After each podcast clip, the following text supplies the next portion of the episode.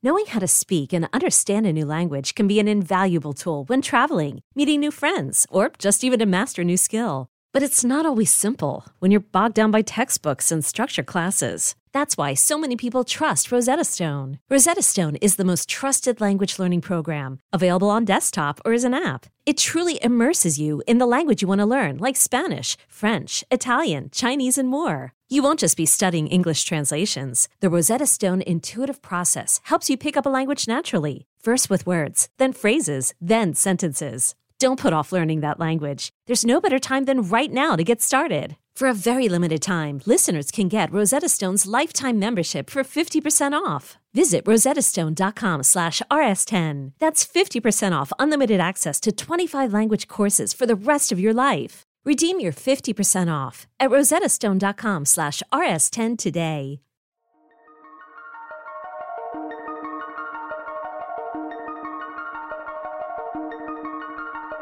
Welcome to Otherworld. I'm your host, Jack Wagner. When I first read the description of the story you're about to hear, the person who sent it in said that they were inspired to reach out after hearing a very specific episode of the show. And when I read their story, I was positive the episode had to be The Fog. It was a recent episode that we put out, and his story was so similar in so many ways. But when I interviewed him, I was surprised to find out that he's never heard that episode. He was in fact reaching out after hearing an episode called The Birthing Tent, which is generally quite different than the story he wrote to me about in the email. Specifically, in that episode, near the very end, there's a part where multiple people describe visiting a place while astral projecting. A place they describe as a green valley full of tents, filled with thousands of excited people who seemed to be waiting for something. Two of the people I talked to described being in one of the tents and being shown footage on screens of births happening. And one of the people in that episode said that tent is a place where souls get to experience life and understand it before they either begin or end life. I know this is very trippy. I'm very well aware of this. It's a bizarre thing to say out loud, but that's what the episode is about. He heard that episode and the description of this place, and he told me that it sounded nearly identical to some place that he's also been to. As you probably guessed, this is a story that involves a near-death experience. Sometimes near-death experiences are abbreviated as NDEs, and these happen to people who either die and are revived or come so close to death that they describe the experience of passing on. This is probably one of my favorite topics, and it's one that occasionally gives me great comfort, especially stories from people who did, in fact, medically die and then come back. It's also a topic that I want to cover a lot more in the future of this show. People with a materialistic view of the world, and the majority of mainstream science, believe that when we die, that's it. Lights out. When our brain turns off, the power goes out, and it all stops. Because consciousness, the way we understand life, our ego, all of it is a creation of the brain. However, when we do get to hear from that very rare group of people who have died and then come back, they often say that it was not lights out. In fact, sometimes these people experienced something very profound. They went somewhere else, and sometimes they felt as though weeks or even months or years have gone by, even though they were only gone for a few moments. This episode is from somebody who experienced something like that, and I'm very fascinated in what happened to him after he briefly died and then went into a coma. This is episode 69. The title is The Valley, and you're listening to Otherworld.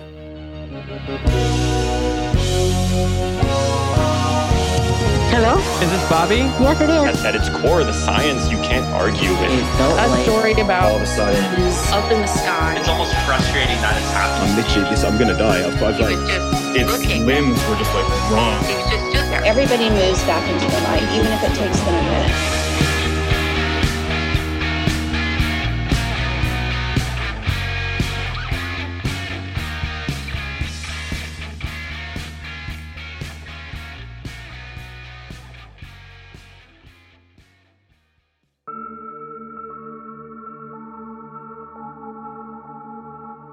My name's John. I'm 39. I'm from Cape Breton Island. So that's the northeastern tip of Nova Scotia on the east coast of Canada. And I guess back in third year university, I started to have some pretty crazy health stuff start happening. I had like a pretty hoppin' like music career at the time. I was playing in bands, and I toured the country a couple times, and we were Canada famous. Like not probably not something that like people down in the States would ever know about, but we were like doing really good for up here, and I was grinding that out and going to university at the time. I studied computer science and mathematics, so always a very science kind of logical kind of guy. I love traveling. I love getting to see the country. When you kind of grow up in a small place, small town, the chance to get to Toronto or the chance to get to Montreal or and see one of these like big cities is always like such a rush. I miss it. It's one of those things where I haven't played a show since I think I played last in like 2014. Opened up for Steve Earle. I'm really into that kind of like, outlaw country kind of stuff. So it was really wild to have that experience.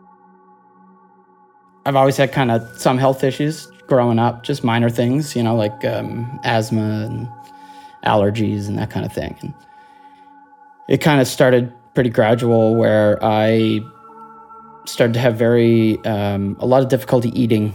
I would sort of have a couple bites of food and I'd be full. And then it kind of progressed from there to where it was very difficult to eat anything. And then it progressed even further where it was very difficult to even drink water. I think I maybe developed a little bit of a hesitancy to, go see a doctor at the right time, so I let this thing kind of prolong probably longer than what I should have. So basically I was home, I think it was Easter break, my third year university, and I hadn't been eating, probably weeks, and was having really difficulty drinking, and I think I stopped drinking. I don't know how long that went on, but basically I collapsed. I pushed this thing as far as I could go, and I fainted in front of my mother. And basically woke up in the hospital that day, and the doctors had no idea, what was going on. And so they started to kind of run through these, I guess the first line of just, process of elimination kind of thing. And we're like, oh, it must be this thing, acid reflux or something like. So take these meds and come see us in a little bit. And they didn't do anything. Couldn't even get them to go down basically. So I couldn't even drink because I couldn't even drink at this point. And ended up back in the hospital a couple days later, and had to see some specialists. And basically, they concluded that I probably had a condition. It's a word I've never heard before. At that point, it's called achalasia. So it's basically your esophagus becomes paralyzed in this weird way that doctors still don't really know what the cause is. They kind of like they know like what's happening to you, and basically it's a neurological thing where the nerves that kind of, work everything in there. Basically, when these nerves stop working, the bottom of the esophagus just closes up. So that's basically where I was at. Cape Breton's pretty small. It's very rural. There is like a hospital, but the equipment's not great. The access to, you know, more modern stuff isn't great. So they basically gave me this prognosis that I would need to have this extremely risky surgery to treat this thing, which was rough to take at the time. Third year university, and you're kind of, you know, you're looking to just kind of get started in your career within the next couple of years and stuff. You know, and the prognosis was basically, you know, you're going to have this major, you know, basically the same process as like an open heart surgery. Pretty nasty stuff, you know, they kind of, you know, pull the ribs apart and go in. So we, as a family at the moment, sort of decided like, let's get a second opinion, like outside of Cape Breton. So we pushed to try and see doctors in Halifax, which is sort of the capital of Nova Scotia. We managed to kind of push our way in with a doctor who's basically the head of research at the Dalhousie School of Medicine, which is sort of one of Canada's, you know, larger research universities. And he's basically has a bit of a different opinion. He's like, okay, we should, you know, I don't, you know, he's doesn't recommend we go straight to this surgery. And he basically recommends that we try a bunch of different other treatments first to see if we can get some functionality back before we go this surgical route. And that kind of starts this you know, really long drawn out process of kind of hopping between all these different experimental treatments and, you know, minor procedures and stuff just to try to get some functionality back. And basically, long story short, is just nothing works. And so that goes on for probably longer than it should have, years. It was like 3 or 4 years. I can't remember. And so basically we exhaust every option, and then we're back at the surgical sort of procedures as being sort of the only route that we can take. But by this time, the surgery is a little different. So it's, there was actually kind of advancements in this area where they can sort of perform the same procedure, but have it be less invasive. You know, we decide that that's the route we're going to take, and then we schedule it. And just because of, it's kind of a smaller province, there's not too many surgeons that are performing this surgery. It's almost another full year is when my surgery date is supposed to be. It was like 11 months or 12 months or something like that. So in this time, again, I'm just declining. I'm just like getting, you know, skinnier and skinnier, weaker and weaker, and everything else. And I'm in and out of, you know, the emergency room almost every couple weeks, just because, yeah, just was failing. And so they decide that like I'm not gonna survive the full year. So around like the 7-month mark, they are basically like, okay, we need to do this surgery like this week, basically. So because of that, it gets just slotted in at the end of a day, just like basically, you know, pushing this, you know, emergency room and operating room team to work overtime, basically. So on an emergency basis, they basically, you know, slotted this thing in. And man, it was such a crazy time. Everything kind of stopped for me. Just like, I obviously couldn't play music. I had to drop out of school temporarily, or like put it on hold at least. I didn't know what like the future was going to be like. I didn't know, like, you know, because they're telling you how risky the, you know, these surgeries are. You know, it's major work, and you know, at first you don't even know if you're going to make it out the other end. You don't know like how strong you're going to be, like what you're going to be capable of right away. Are some things just over? So it's a lot of just being scared about, like, you know, are all my plans done, or can I, you know, manage to, you know, find a way around this? At the same time, I'm just like, I'm kind of wasting away. Like, and so it's a bit of a blur because I was just really unwell and I'm not doing anything other than waiting.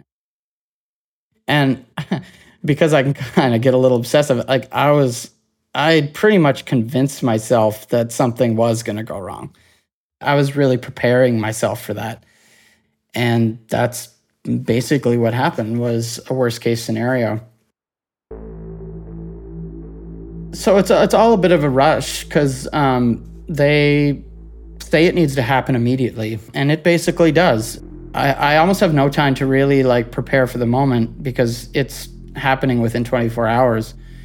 So I'm supposed to have one more night of sleep, but I can't sleep. And then around noon, because it's going to be at the end of the day, so it was around noon, I went in for prep. I go from being myself and having all my belongings on me to wearing these, you know, these robes, basically. And then I sit for a while. I sit for a really long time with these robes and in this kind of like special section of the hospital. And I just kind of prepare myself. I just sit and I wait. No one's allowed with me. My family's not there with me at this moment. I'm by myself. I wait for a really long time because I'm just being kind of like slotted into the end of the day.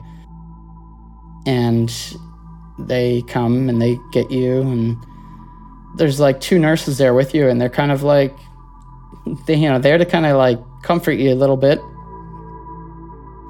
They wheel you into the operating room, and there is a dozen people, and they've got gloves and masks and all the stuff you would expect them to have, and all the tools and stuff weren't there. They were actually in the hallway, and they kind of wheel you by those. And I remember kind of like being like, oh, like that's that's the stuff they're going to use. So they kind of walk you through, and they introduce you to everybody and give you the rundown of what to expect. Basically, this surgery is supposed to last, I think, 7 or 8 hours. And they tell you, you know, in great detail about like what they're about to do. And then they kind of start to prep you, and they put you out with a shot of something, and then also like a gas. And I remember giving a thumbs up as this like as I'm like kind of breathing this gas, and they're like, you know, really breathe in deep, and we'll see you tomorrow, basically. And then it just goes black. That's when I woke up. I was in a new place, but it wasn't like it wasn't the way like a dream would feel. Like I woke up. Like that's the best way I could put it. And it's a very strange place. It's very like pastoral, I would say. It's a big field, undulating field, green grass, and it's kind of surrounded by mountains, you know, high mountains, peaks, you know, with snow on the top, you know, something you'd see in like some sort of landscape painting, and yellow flowers everywhere on the ground, like daffodils, I guess, I don't know. But just this very serene place. I'm there on a camping trip, is the best way I could put it, with three other people that I had never met before or since. And all I could sort of gather from the experience at the moment was like these were like family members. To this day, I kind of say like wife and kids, but it was just like an understanding that this was like my immediate family unit. I had a white t-shirt on and just like a white t-shirt and jeans. That's like I was never really like a fashion guy, so it was just like that was kind of like me. It was just like a t-shirt and jeans kind of guy. And it was like the same for them, just really plain clothing. I think the like in my head, the woman had on like a pair of khakis and just like a V-neck kind of like t-shirt, like just like very normal. I think we all just kind of had on, you know, a pair of pants and a really plain shirt. Nothing fancy. If I had any artistic ability, I feel like I could both still draw this scene and I could draw all of these people. It's as clear as any memory would be. I mean, obviously, it's not as clear as a memory as, you know, what I had for breakfast today, but it's like that. It's slotted in my head in that way. There was a woman about my age, I'm assuming. You know, we never, it was never like, oh, I'm this age. Age wasn't really, like, talked about. But clearly someone about around my age, you know, early, late 20s, early 30s kind of thing. She had shoulder-length blonde hair. I'd say about like 5'6". We were almost identical in height. I'm a little shorter, like I'm like 5'6", and she was about 5'6". We were about identical height, shoulder-length blonde hair, parted in the middle. But there was this like intense like familiarity about her. Like I was familiar with this person. And in that moment, it was like the familiarity was really intense, but it's like looking back at it, it's like, who was this person? I have no idea. I can't associate her with anybody in my past. I have this like weird feeling sometimes that like, I'm going to meet this person. But in that moment, there was like, it's just like we knew exactly who each other were. But looking back, you know, after the experience, I still can't place her. And same with the children, the two kids. I think the first thing I remember saying to her was like, it's, you know, like, it's finally over. Like we're gonna spend all this time together now. Almost as if like, you know, I was retiring. Like, you know, it's just like, oh, I'm gonna make more time for my family now. Was sort of the implication between myself and the woman. And there was two children. There was a daughter that was the youngest, also with blondish hair, not quite as blonde as the woman, and there was a boy. They were around the same age, but one was sort of, I think, distinctly younger. I would, you know, if I had to put a ballpark, it was, I'd say the boy was probably age 10 and the girl was probably age 8. And the boy had short, dark hair and a very similar like haircut that I would have had when I was a child, which was like something that kind of just weirdly stood out. I was like, oh, it's, you know, his hair's like mine. They just wanted to hear everything I had to say. It started with like in reverse, like me kind of saying what I had been up to with, you know, very recently with all the health stuff.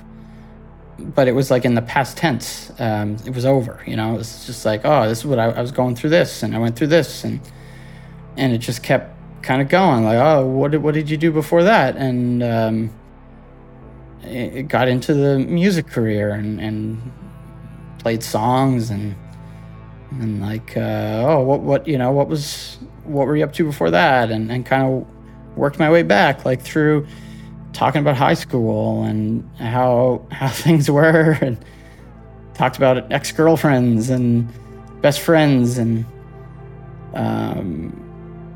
just things I was into, and books I read, and comics I was into, you know, a bit of a nerd, and just kind of working my way back and just unloading. It was just like, I was doing most of the talking.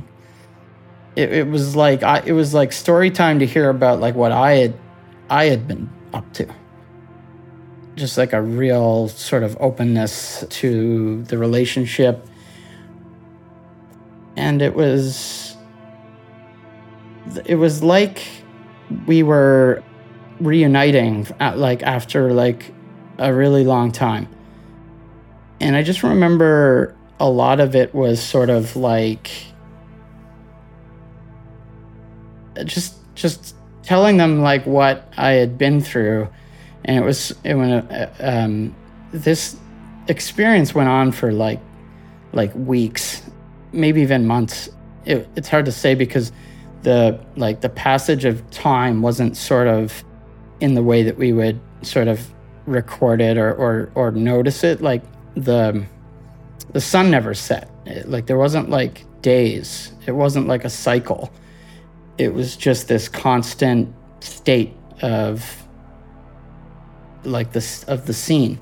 It was just this like one long day, like this one humongous day that lasted for what felt like weeks or maybe months. It's just really hard to kind of say. And we were like camping. There was like a trailer, like a pop-up like tent trailer almost, something you'd tow in with a vehicle, but there was no like vehicle there. It was just like, and it was like a kind of a traditional campsite. Like there was, you know, stuff like sleeping bags, and there was a fireplace kind of like, and it was just this like reuniting moment and sort of like catching them up on what I'd been up to for my whole life. And you know, a lot of people say how like, oh, like, you know, life flashes before your eyes, before you die kind of thing. But it wasn't like a flash. It was me sort of recounting everything. It was just like they just wanted to hear more. You know, I was telling them about playing music and how I like to write songs, and I, you know, played music for them in a way that like I would never do. Like I always felt like it was easier to play in front of like a large group of people instead of a small, like intimate kind of group of people. But it was just like kind of running through stories and playing songs that I'd written, and right back to me being in elementary school and talking about things that happened and things I regretted and things that stood out for me. And I was recounting my life, but I was also this like a little bit of a better version of myself. You know, I was like, my skin was fine. You know, I especially in the winters, I kind of get like, you know, bad skin. My face breaks out and eczema and stuff. All that stuff wasn't there. That's like one thing that like stood out for me and still stands out. It's just like for that like length of time or for that experience, I experienced like a different version of who I am. Like it was obviously me. It was obviously my life, and it was my body. Like I was myself, I think. But there was no, like, it was just like a flawless version of myself. I spoke better. I always knew the right thing to say. There was no sort of hesitation with anything. I wasn't feeling any anxiety or anything. It was just it was me, but a very open sort of version of myself, I guess. And, that's one thing that stood out, because like I was just in such rough shape.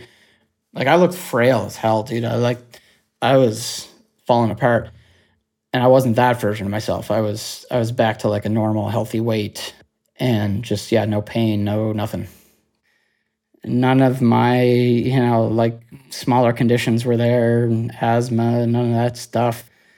you know, my troubles with social anxiety and stuff weren't there. And, but, you know, going into surgery, I felt like I had the weight of the world on my shoulders. Like, it felt like everything was over. You know, I was pretty down. Like, you get pretty down when you, you know, deal with major health stuff like that. And I was a wreck, man. And then, like, just this worry, this, like, dread, you know. But, like, recounting all of that, it was like it didn't matter at all. It was just a story. And they just were, like, happy to hear the story. They weren't, like, worried for me. They weren't being like, oh, that's so awful. It was just like, what else happened? Like, it was just like, it was so insignificant. And not insignificant, but like, it just, like, it didn't matter. It was just something I went through, and I wasn't going to have to go through it again. And we were moving on to this, like, next, you know, chapter where, like, we were going to be together. And I was just kind of walking through all these, like, events that really felt heavy before this, but they didn't feel heavy. That's just the work I had done. I had work to do, and that was the work I had done. And I had done good work. Like, that's what the vibe was, almost like I had done a good job. Like, which is something that, like, I don't really, you know, I kind of struggle with this. Like, I often feel like I haven't done much, right? Like, I let this kind of, like, health stuff kind of really, or not that I let it, but it defined me for a really long time. I struggled with, like, feelings of, like, just kind of, you know, I didn't really accomplish much because I had this, you know, roadblock. And but in this moment, it was like I achieved exactly what I was supposed to achieve.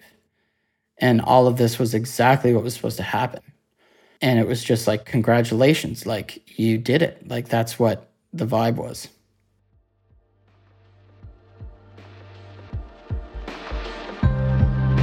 All right, we have to take a quick break, but we'll be right back with the rest of this episode.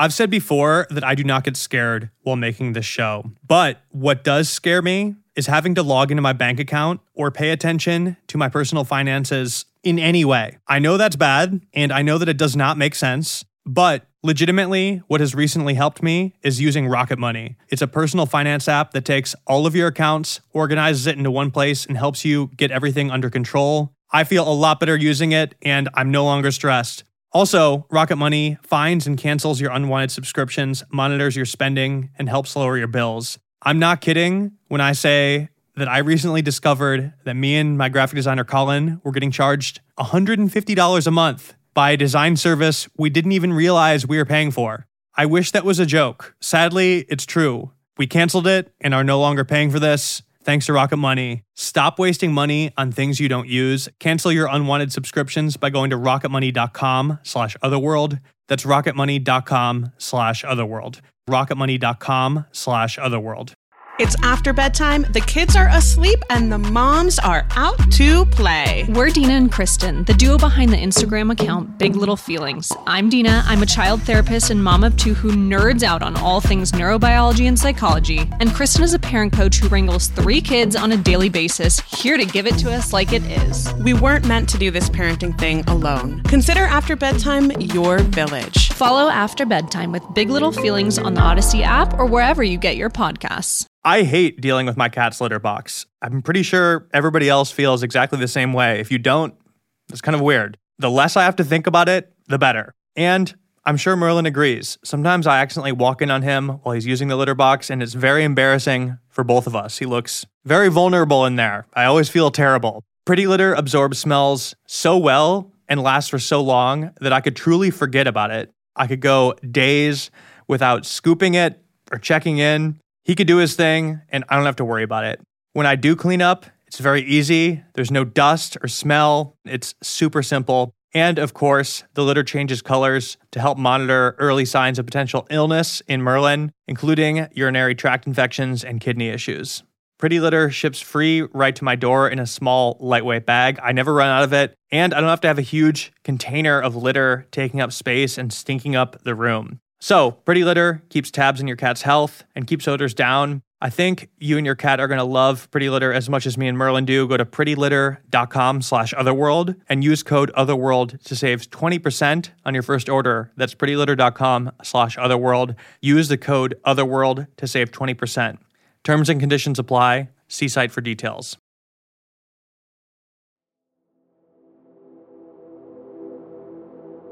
It was almost like a debrief, you know. It was very repetitive in a way, but it was also just really freeing and kind of like it was just this really relaxed feeling of just like you were reuniting with, you know, people that were very close to you, but you hadn't seen for your entire life. I kept asking them when we're gonna know. I don't know what I was in the moment. Like I knew clearly, like, but now I don't. Like I don't know what I was asking them, what we were waiting for. But I kept asking, like, when are we gonna know? That's like one of the things that like kept coming up and up. And it wasn't like I was like worried about it. I just kind of kept saying like, when do you think we're going to like find out? And the answer was always like soon. You're going to like, we're going to know soon. It's like, it's fine. But there was this feeling of like anticipation, this feeling of like waiting. And we were waiting on news for something. It's just, it was this anticipation. I was just really excited to get this news for some reason. And I was like vibrating with the excitement about getting this news. And I kept asking them, and you're like, are we going to find out soon? Like, what do you think? Like, and it was always just like soon, like we're going to know really soon. I don't remember eating. I don't remember going to bed. We were sort of mostly sitting around like a fire, and I can't even really remember if there was a fire. It's just like there was a place where a fire would have been. There was a lot of just like sitting and like holding hands and just kind of like watching. And the other thing that really stands out is just this like distinctive like memory of like where I'm waiting for news on something, and I keep asking them about it. And just talking about how we're going to spend our time in the future. Like a lot of like, oh, you know, we're not going to be apart anymore. You know, we're going to get to be together now. It's sort of like a blur in that way because it was so repetitive. It was just like story time, and then just kind of milling about, just kind of passing time almost, waiting. Kids would be sort of running around, just a lot of like chilling out. And I remember there was like other people that were in the space, like it was this, you know, massive field. And I remember there was other groups of people there, all camping, but like we didn't interact with them. I only interacted with these three people. We never walked over to them. They never walked over to us. Just sort of in this space together for a really, really long time. It felt like I was there for at least a month, maybe 2 months. But this is me remembering it, you know, in the past. Like in the moment, there really wasn't any way to measure it, other than the fact that like I pretty much described word for word my entire 3 decades of life to these people. That's really the only way that I have to measure the time, is just the amount of time that we like talked, and the amount of information I shared about myself.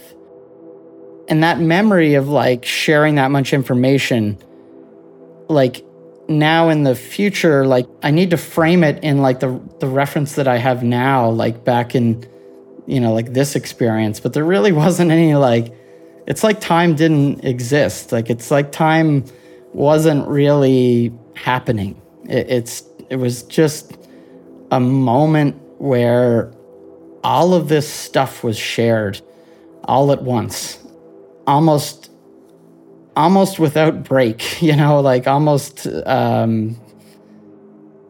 one sort of continuous stream of experience.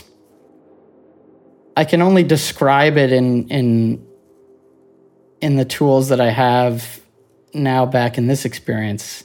And I think that's why it stands out as taking a really, really long time.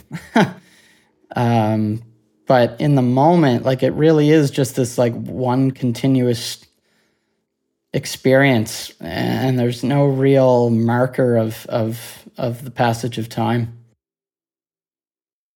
It's like going on a vacation to the same town, but like splitting up entirely and exploring the region separately, and then coming back together and just recounting everything about what you had just experienced. It felt like we were on very similar paths in a similar area and with a similar goal, but completely separate from one another, and experiencing things on our own. And then at the end of the day, you come back to the hotel room and just let them know everything that you've experienced in that day. Only the day is decades. And the area you're in, you know, exploring is whatever this is, whatever we're doing right now, like whatever life is, whatever this experience is with, you know, time and age and all this, and you go on this ride separately and have this experience, and then you meet up at the end of the day and kind of unload this data and kind of share what it was. And then there's clearly something that happens after that, or is what it felt like, and we were waiting for whatever that was. And yeah, I had at this point gotten pretty far back through my life. You know, I have this like memory of this playground, and the playground had this like bridge, like I called it the Rickety Bridge. Everybody in my family called it the playground with the rickety bridge, and that's always where I wanted to go as a kid, was this playground with the rickety bridge. And it was, you know, one of those kind of, you know, when you're walking on and it kind of, you know, flows back and forth. Like I thought that was the funnest thing in the world when I was like a toddler. And it's one of my earliest memories. And I remember telling them about the Rickety Bridge and this like memory of like, just like running across this bridge to my mom. Just probably the earliest memory I have in life. And that's the last thing I remember is, like, that's the last distinct thing I remember about this experience, is sort of talking about that bridge. And then there wasn't like a goodbye anything. It was just, it went from that to being pulled into darkness again. And then waking up in the hospital, waking up in this, you know, hospital bed, and I kind of knew something was wrong, like, right away, because it just wasn't how I was expecting to wake up. There was more tubes than I expected. There was more people in the room than I expected. Essentially due to, you know, human error, for whatever reason, there was an incident, like there was complications.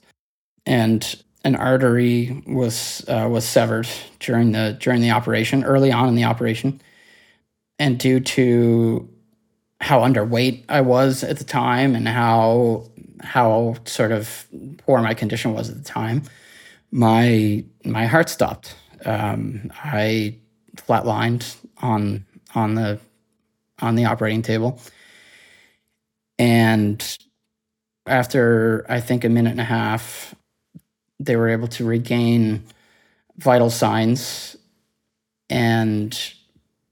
but then the surgery still needs to happen. So this surgery that was supposed to be 6 or 7 hours ends up being this 12-hour, major thing where it's they need to stabilize and revive, and in order to do that, they need to kind of they had to induce me into a coma. I spent the next 3 days in a coma. So I remember waking up into this feeling of oh fuck, something happened, something went wrong along the way, because my sister and just people that I didn't think would have been there. I knew my parents would be there, and I had a girlfriend at the time, and I expected them to be there, but there was just way more people and way more doctors and way more nurses. And I remember my girlfriend at the time was kind of it's not Wednesday, it's Friday, I think, or whatever, Saturday, however many days it was. And I was like, what do you mean? And then it was just kind of a blur of people talking, and you kind of it was almost a ringing in my ears. I couldn't accept it, because I was still processing this switch that happened, and they were trying to tell me things about why it's Friday, and why there's all these people here, and I'm trying to process where did the people go that I was with? Where is this? What happened? Who are these people? But it's also kind of flooding back too at the same time. It all kind of for a few minutes it's this swirl. It's just this rush of what the hell happened? Who are you? I couldn't remember my name. It all felt equally real, but everything felt very unfamiliar. It went from being very familiar with these people to being surrounded by people, and I didn't really recognize anybody. I didn't recognize myself even really. I took a second, but I knew that there was an expectation that these people were waiting for me to recognize them. And it was just this panic, because it was just a light switch kind of went off on one life and came back on the other. And that's the transition in and out of this is lights go out on one, lights come up on the other. I mean, it wasn't that smooth as far as familiarity and memory and stuff, because I was locked into this place, and then I'm pulled back into this place. Still to this day is just the weirdest thing.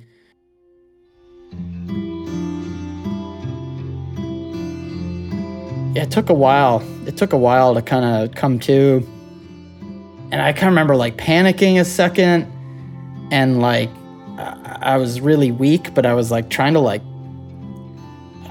pull the IV out of my arm, and just because I was what's going on? Why are you? Who are these people? Where am I? And people are telling me that, there was complications. And I'm complications from what? I think they actually had to, give me a little bit of, a sedative. Or I think it was the pain medication or something. Eventually, I kind of, calmed down a little bit. And that's when it kind of sunk in. I was oh, right, I'm all fucked up, and I'm in the hospital. And then people had to repeat it a bunch of times that, like, you know, you've been out for a really long time, and it was kind of touch and go there for a second. And I think that's when I start to, like, try to rationalize the experience that, you know, and that's when I start to kind of, like, do the work of, like, oh, that was just a dream. Oh, that was just, even though it didn't feel that way, but that's just who I am. And I just kind of, like, man, those were some drugs. That's the conclusion I came to, is like, wow, those, you know, they must have been using some good stuff. That's because that was the only way I could kind of quantify and sort of organize everything. And that's where it stood for the longest time. And then I listened to that episode with Gabby and David, which was on astral projection, or people's experience with astral projection. And when I heard David's description in the end of the Birthing Tent episode, he mentions having a conversation with an old man who tells him that all these people are in this scene, and he describes a scene very, very similar to what I would describe the scene as. It's a large green field in between two mountain ranges, and people tenting, camping, like, sort of milling about, and tables and all of that. Like, that's exactly how I would describe it. Groups of people kind of experiencing the same thing. Like, in my head, it's just like we were all on some sort of trip. And it kind of spooked me a little bit, because, like, for a while I'd, you know, passed a lot of this off. I spent a lot of time just kind of being like, oh, you know, it's, you know, you're under the influence of all these medications. You're in a coma. You're this. You're that. You know, it's nothing, whatever. But when he said that, he spoke to somebody who said that people were waiting to move on to the next place, it just kind of rocked me a little bit. To the point where it just kind of reawakened a lot of things. I've been going over it in my head a lot lately, and I don't know if this was, like, everything about the scene seemed very intentional. Like, it was very, like, set up to be comforting. And I don't know, I struggle with, like, are these people I've met, and maybe they're just, like, their ideal versions of their selves, and, like, and I just don't recognize them as being someone I met? Or if it's just, like, was part of the experience that was, like tailored for me, like, to sort of allow me to sort of go through these events in my life? Or are they people I'm supposed to meet? I kind of go back and forth. I mean, there's still a big part of me that's just wants to explain it away. But I find that hard to do sometimes, because just because of how distinct it is in my memory, and so, like, I don't know if these are, like, people I've met, or if they were just parts of the experience to allow that experience to be the way it was. Were they constructions of my imagination? I don't know. Hearing somebody else kind of describe a very similar scene is a weird experience that kind of has brought me back to thinking about things again. And as bad as the complications were during the surgery, they still completed the work that needed to be done. Because of it kind of, like, changing from, like, a routine thing to a sort of an emergency situation, things are a little rougher. So, like, I still have complications. I still have, like, nerve damage, and, you know, I've got, like, numb spots where, like, you know, some of this damage happened, and still struggle with like some pain from the surgery. I'll probably have, you know, complications for the rest of my life because of it, but it has allowed me to sort of get healthy again. I've managed to, you know, kind of put my life back together. I have a good job. I have a girlfriend now. I'm just making the best of it is sort of where I'm at right now. Just, you never know what's going to happen, man. You never know how short things can be. You never know. So just live and be as happy as you can. That's where I'm at. It's hard not to think that there's some element of consciousness after an experience like that persists past the medical definition of death. There's still part of me that's like, oh, that's not logical. That's not, you know, but it's just hard not to come to that conclusion. I've always been sort of very materialistic in a way that, like, this is all just, you know, evolution and highly advanced, you know, brains with neurons firing, and when death happens, it's just, you know, blackness. Like that was, you know, I've always been sort of an atheist and just science and logic, and but it's really hard not to feel like something continues past that moment where your heart is no longer pumping blood through your body after experiencing something like this. And like hearing people that have had similar experiences, hearing other people talk about near-death experiences, and I've heard similar experiences of people not having a very similar experience to me, but having an experience that closely relates to mine, in that it's like a debriefing, like that there's someone out there that wants to hear the work you did.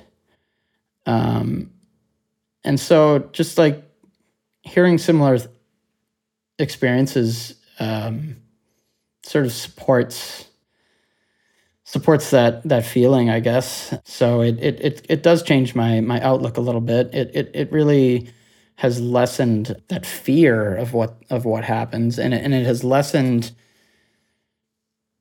that feeling of like heaviness of like if you're dealing with like strife, and you're dealing with like, you know, whether it's disease or some other hardship in your life, knowing that or having that belief really kind of takes some of the thud out of that stuff. I think if I was dealing with these complications before having that kind of experience, I think it would really chew me up, you know, just, you know, feeling like you're, you know, damaged and all that kind of stuff. But I don't really, let that kind of take over anymore, because I do kind of like go back to that moment and how it felt about me talking about some of the worst things that could happen to somebody, or the worst things that have ever happened to me, and how insignificant they were, and how it was just like part of the plan. It was just part of what you were supposed to go and do that day. Like, that's what it felt like. It's just routine. Things that you think are the end of the world just aren't. And I kind of, I use that a lot. Just, feel better about things. I mean, like, you know, life can get tough. Like, the world looks crazy sometimes. Like, it's just something that's in the back of my mind that none of that really matters all that much.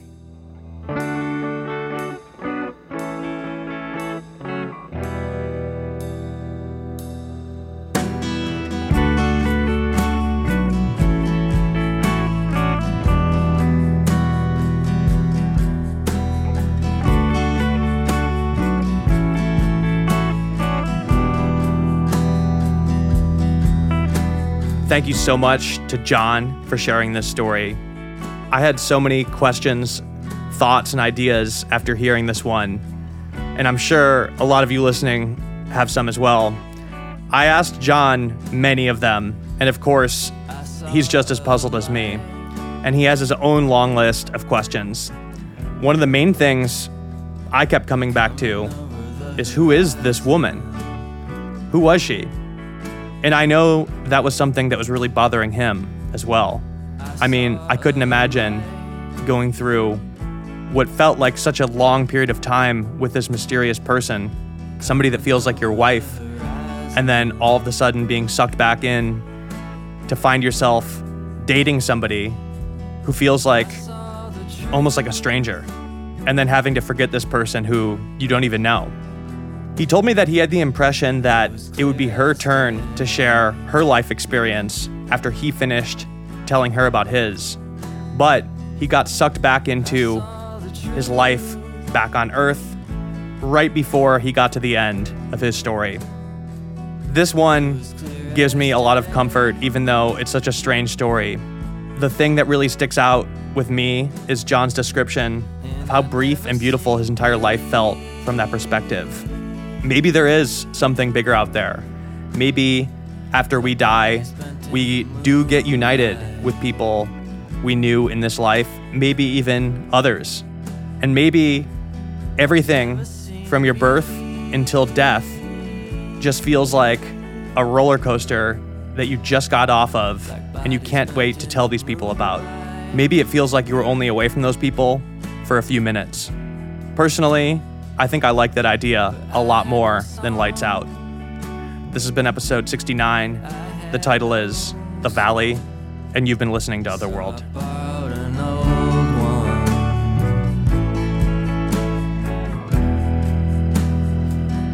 Otherworld is executive produced and hosted by myself, Jack Wagner. Our theme song is by Coberman. The soundtrack of this episode is by Juice Jackal.